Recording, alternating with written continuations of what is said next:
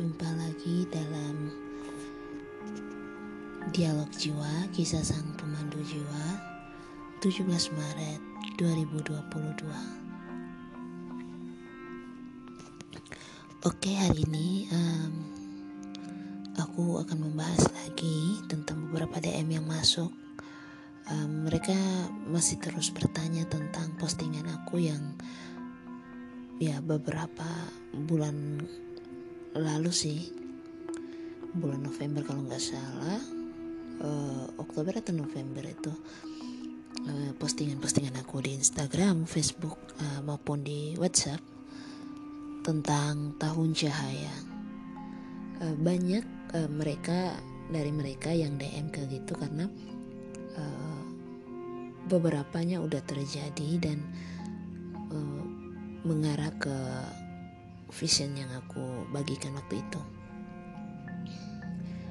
Ya guys, jadi kenapa waktu beberapa bulan yang lalu aku sebut tahun 2022 sebagai tahun cahaya, karena ya seperti yang udah aku share ke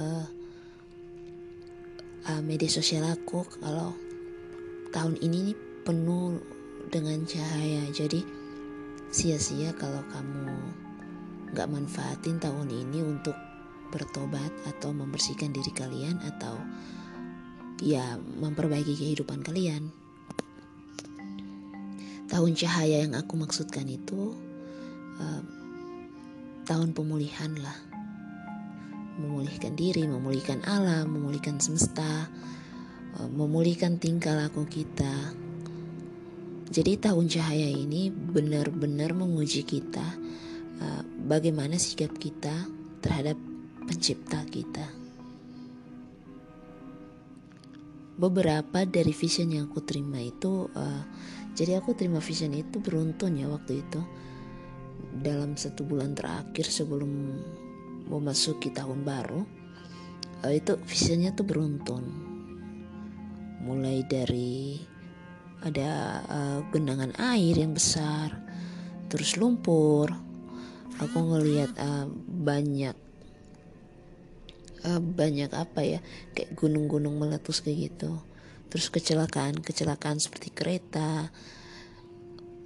Ini aku masih ngomong tentang seputar bencana alam ya. Satu yang aku ngelihat sampai aku rasa ketakutan itu, waktu itu aku ngelihat vision tentang hujan meteor, seperti hujan meteor tapi dari arah barat. Aku nggak tahu, aku sama guardian angel aku, dia nunjukin ke aku kalau ada kayak semacam hujan meteor. Kamu pernah ngelihat kan kayak iklan Coco Crunch yang tiba-tiba dibanjiri meteor gitu ya? Itu aku lihat, tapi bedanya itu bukan yang jatuh dari langit, itu kan coklat ya, tapi itu kayak seperti kayak meteor, kayak api gitu. Dan itu membumi hanguskan orang-orang di jalan, rumah-rumah. Dan itu terbukti, vision itu aku lihat dan sekarang terjadi itu ya perang Ukraina sama Rusia, bahwa rudal-rudal mulai turun dan yang menghancurkan beberapa kota-kota. Terus vision tentang air juga kayak gitu. Aku ngelihat genangan air yang banyak, yang besar, dan ternyata bukan hanya di tempat aku saja yang beberapa hari lalu banjir sampai nutupin hampir semua tempat, tapi juga di beberapa kota ya sampai banjirnya mengenang. Ini aku udah bilang tahun cahaya, artinya tahun pembersihan, pemulihan. Jadi jangan kaget kalau misalnya tiba-tiba alam itu kayak gimana ya, kayak bukan memberontak sih, kayak meminta haknya mereka untuk memulihkan diri sendiri gitu. Terus nanti tentang gunung, aku juga ngelihat seperti ledakan-ledakan kecil, ada kepulan asap. Aku ngelihatnya itu, aku waktu itu aku nggak tahu ya, ini seperti gas yang menyembur keluar. Jadi aku gak pikir itu kayak ya itu gunung berapi atau bukan, soalnya aku ngeliat tuh kayak bentuk gas tapi meledak, kayak meletus gitu, cuman keluar sama asap-asapnya gitu, kayak ada asam-asam kayak dalam gas itu gitu. Dan aku ngeliat beberapa kali, yang sekarang ini aku ngeliat di berita tuh kayak beberapa kali ada ya ledakan gunung kecil-kecil. Tapi itulah vision-vision yang aku tangkap beberapa bulan sebelum memasuki tahun baru 2022 ini. Dan kenapa aku sebut tahun cahaya? Karena di saat ini, tahun ini semua kebenaran akan terungkap. Itu udah aku ngomong loh, di IG, di WA, di Facebook. Kalau tahun ini semua yang berhubungan dengan semua kebohongan pelan-pelan akan terungkap. Nanti akan ada kayak artis yang dibunuh sama pasangannya sendiri, seorang dokter. Itu kan hanya karena harta gunung ini. Jadi semua kepalsuan yang kita buat atau kita lakukan dalam tahun ini akan pelan-pelan terungkap gitu. Kenapa aku sebut tahun cahaya? Karena kita pelan-pelan mulai melihat di mana sisi kebenaran itu sendiri. Oke guys, jadi itu beberapa vision yang aku tangkap ya. Aku nggak bilang kalau aku ngelihat semuanya, nggak. Itu tuh terjadi tiba-tiba dan seperti potongan-potongan gambar, kayak kayak pasal gitu, yang nggak langsung kayak gitu turunnya ke aku gitu, kayak dalam berupa oh iya di sini gunung, di kota ini gunung. Nggak, vision yang aku terima ini dia kayak glow atau gambar yang kayak disusun gitu. Contoh kayak perang Rusia waktu itu, aku nggak ngelihat loh ada orang barat yang berperang kayak gitu, nggak. Kayak simbol yang aku terima, aku malah ngelihat di pinggir jalan ke arah barat itu hujan meteor kayak gitu. Jadi aku cuma dikasih lihat kayak gitu, dan aku sendiri yang nanti menebak ini di mana. Dan ketika aku gambar, jadi aku tuh selalu gambar vision yang aku lihat atau sosok-sosok yang aku lihat. Terus waktu aku dapat vision itu aku gambar, dan setelah aku gambar tuh itu udah mulai aku wanti-wanti tuh. Jadi setiap kali terima aku wanti-wanti, ini kapan kejadian. Dan kejadian yang aku lihat setelah terima vision itu gak sama persis semuanya, karena ada yang aku dapat vision hari ini besok terjadi, ada yang aku dapat vision hari ini 3 harinya terjadi. Jadi aku gak tahu pasnya di kapan harinya itu. Cuman aku pernah nanganin satu kasus perceraian seseorang, dan itu tuh 3 hari sebelum dia ke rumah aku udah tahu tuh dia mau datang, mau ngapain, bawa apaan gitu. Kayak dikasih lihat tuh, oh dia nanti bawa amplop isinya ini, surat dari ini. Terus visionnya aku terima itu bukan dianya yang datang, tapi aku yang nganterin. Dan biasanya itu berbanding terbalik loh. Kalau aku sampai kayak gitu tuh kadang aku berbanding terbalik. Beda kalau aku lagi astral ya. Kalau lagi astral projection tuh lain gitu. Jadi vision itu bisa diterima oleh siapa saja. Cuman gimana orang menerima atau orang menyadari kalau dia sedang dalam posisi terbuka matanya, mata batinnya gitu, dia peka atau tidak. Karena kebanyakan dari kita waktu terima vision itu cuma dibilang oh enggak, terimalah aku mimpinya kayak gini. Itu bukan mimpi loh. Ada jenis-jenis mimpi, dan tanpa kita sadari terkadang kita dapat visionnya tapi kita pikir itu sebuah mimpi gitu. Dan bagi teman-teman semua yang sahabat-sahabat sang pemandu jiwa yang merasa kalau kok bisa ya aku sampai mimpin dia yang sudah meninggal, atau aku mimpinya ke gini, tiba-tiba kejadian seperti ini, kayak deja vu gitu. Itu vision yang kamu dapat atau vision yang kamu tangkap, cuman kamu nggak simpan di dalam kamu punya memori, tapi kamu anggap sebagai sebuah mimpi gitu. Jadi mimpi itu juga ada berbagai macam, mimpi seperti bunga tidur, lucid dream, bisa juga mimpi pesan atau mimpi vision. Ada loh orang yang dalam posisi tidur tapi dia punya visionnya itu dari situ, kayak gitu. Terus ada juga yang mimpi pesan. Mimpi pesan itu kayak ya udah kita tidur terus kita mimpi ketemu sama almarhum, terus almarhum pesannya kayak gini ke saudaranya, nanti kamu gini-gini ya. Itu kayak mimpi pesan gitu. Atau mimpi simbolik. Mimpi simbolik itu kayak aku mimpi ngelihat di atas langit ada satu matahari sama satu singa, kayak gitu. Itu mimpi-mimpi simbol. Dan mimpi-mimpi itu kayak menawarkan pada kita itu bersedia menerima vision ini atau tidak gitu. Kita juga bisa mengontrol mimpi sebenarnya, karena dalam lucid dream mengontrol mimpi itu juga lumayan lah susah, karena lucid dream itu seperti kamu masuk dalam alam kamu, terus kamu mimpi. Contohnya kayak di dunia nyata kamu suka sama cowok itu, tapi cowok itu gak mau nolak kamu terus. Tapi kalau dalam lucid dream atau mimpi indah kamu, mimpi cahaya kamu bisa loh mengontrolnya. Gimana caranya? Kalau waktu kamu di dalam mimpi kamu itu kamu ditolak terus sama dia, kalau dalam lucid dream kamu bisa loh pacaran sama dia gitu.